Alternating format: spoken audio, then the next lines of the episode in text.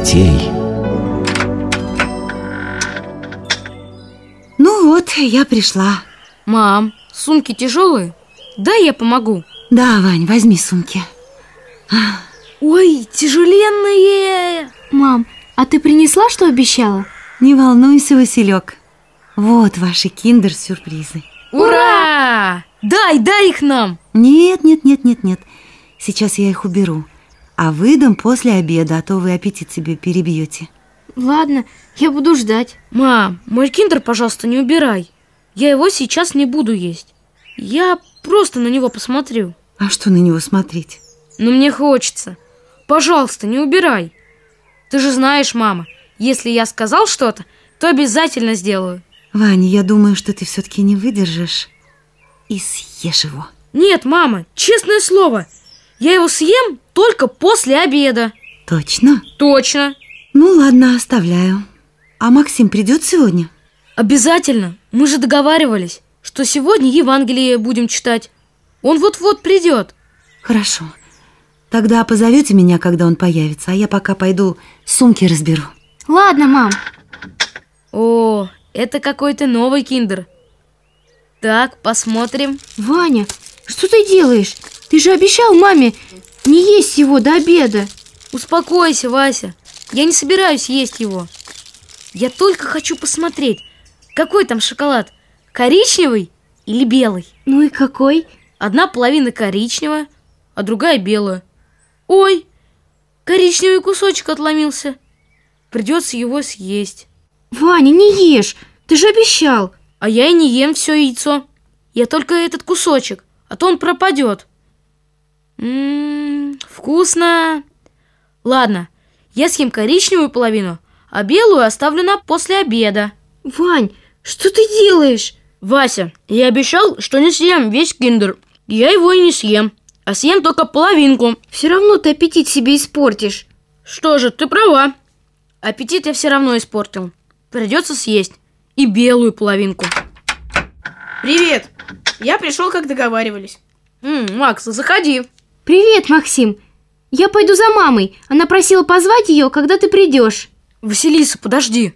Что же я ей скажу? А я тебя предупреждала. Ну что, пришел Максим? Здравствуйте, тетя Оля. Привет, Максим.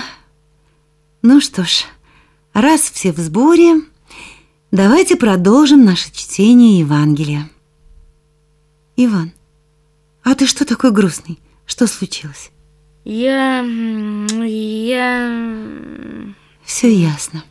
Ты съел свой киндер-сюрприз. Эх, Ваня, Ваня.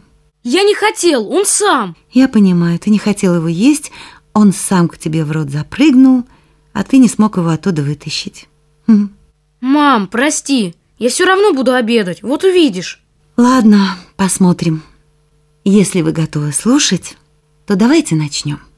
Мы готовы. Иисуса привели в дом первосвященника Каиафы. Там, несмотря на глухую ночь, собрались все книжники и старейшины иудейские, чтобы судить Иисуса. Они старались отыскать какой-нибудь грех или злое дело, или хотя бы злое слово, чтобы можно было осудить его, но ничего не могли найти. Стали тогда искать лжесвидетелей, то есть таких людей, которые согласились бы соврать про Иисуса Христа, будто Он делал или говорил что-нибудь плохое. И нашлись такие негодные люди, которые за деньги готовы были оклеветать Иисуса. Но что бы они ни говорили про Него, судьи не могли найти такого дела или слова, за которые Иисуса следовало убить. Наконец вышли два лжесвидетеля и сказали Он говорил, что может разрушить храм Божий.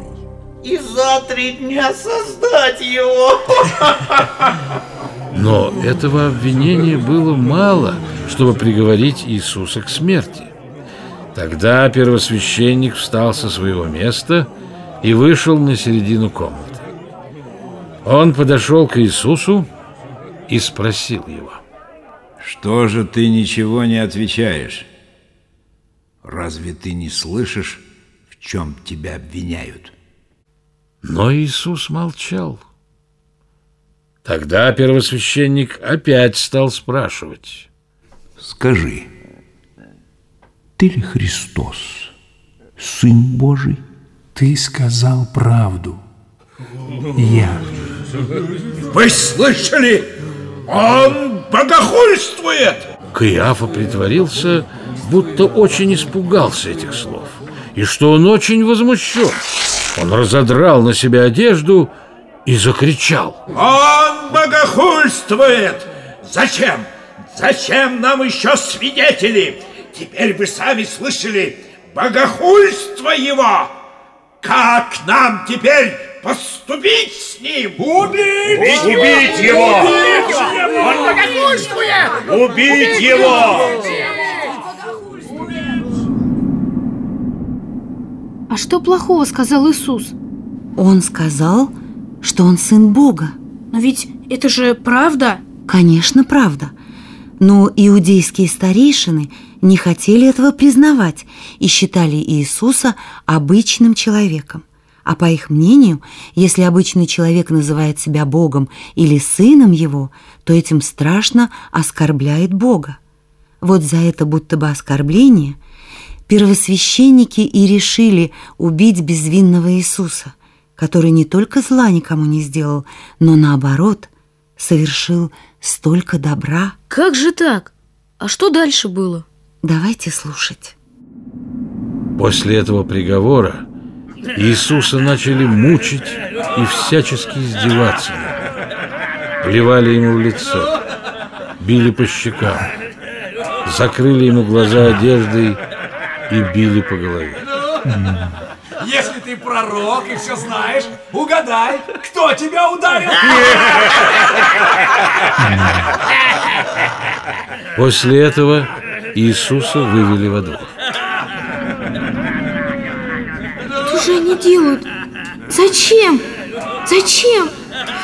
А что же делал Петр в это время? Слушайте дальше. Ночь была холодная. Слуги первосвященника Каиафы зажгли костер и грелись около огня. Бедный Петр, который дрожал от холода и страха, тоже подошел погреться у огня. Тут одна служанка, увидев дрожащего Петра, сказала другим слугам. Вот и этот был с Иисусом Назарянином. И в самом деле, ты не ученик ли его, а? Петр испугался и второй раз стал отказываться от Иисуса. Нет, что вы?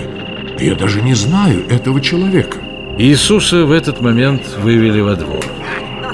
И теперь во дворе ругали и били его. Что, не нравится? Слуги увидели, как Петр вздрогнул, когда вывели Иисуса. Они увидели слезы, которые появились на глазах Петра, и вновь начали допытываться. А и в самом деле, ты ученик Иисуса. Ты говоришь, как галилеянин. А Иисус ведь оттуда. Тут подошел один слуга, родственник Малха, которому Петр отсек ухо и, увидев Петра, сказал. Я видел тебя в саду с Иисусом. Что вы, что вы? Я и не знаю, о каком человеке вы говорите. Петух запел во второй раз. Петр взглянул в ту сторону, где мучили Христа, и увидел, что Господь смотрит прямо на него. Тут Петр вспомнил слова Иисуса. Прежде чем петух пропоет дважды, ты три раза отречешься от меня. Бросился Петр прочь со двора первосвященника, горько плача. Как же так?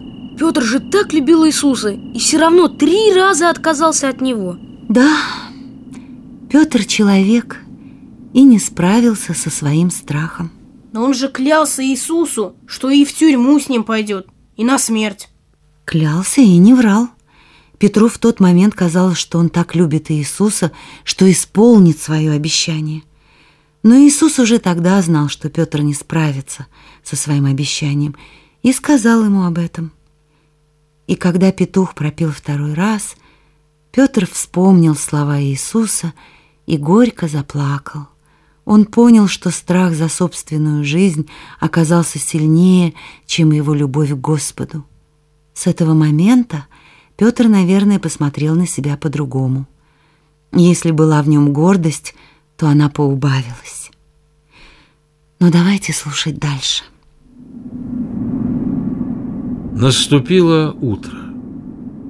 Стало чуть-чуть расцветать.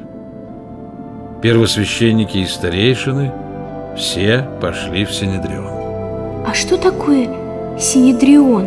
Синедрион – это суд. Привели Иисуса в Синедрион и стали допрашивать. Ты ли Мессия, Христос? Иисус отвечал им. Если скажу вам, что это я, вы не поверите. Если стану спрашивать вас, вы мне не ответите и не отпустите меня. Но скоро Сын Человеческий сядет справа от Бога и будет царствовать с Отцом Своим Небесным. Ты хочешь сказать, что ты Сын Божий? Да, вы говорите правду. Тогда все в один голос закричали. Чего тут еще искать свидетелей? Мы сами слышали, как он называет себя Сыном Божьим! Сыном Божьим! Сам признался! Сам признался! Сам! И все, сколько их там было, встали и повели связанного Иисуса в приторию, дом римского правителя, и отдали его на суд Понтию Пилату, римскому правителю. А что было с Иисусом у этого римского правителя? У Понтия Пилата? Да. Об этом мы узнаем в следующий раз.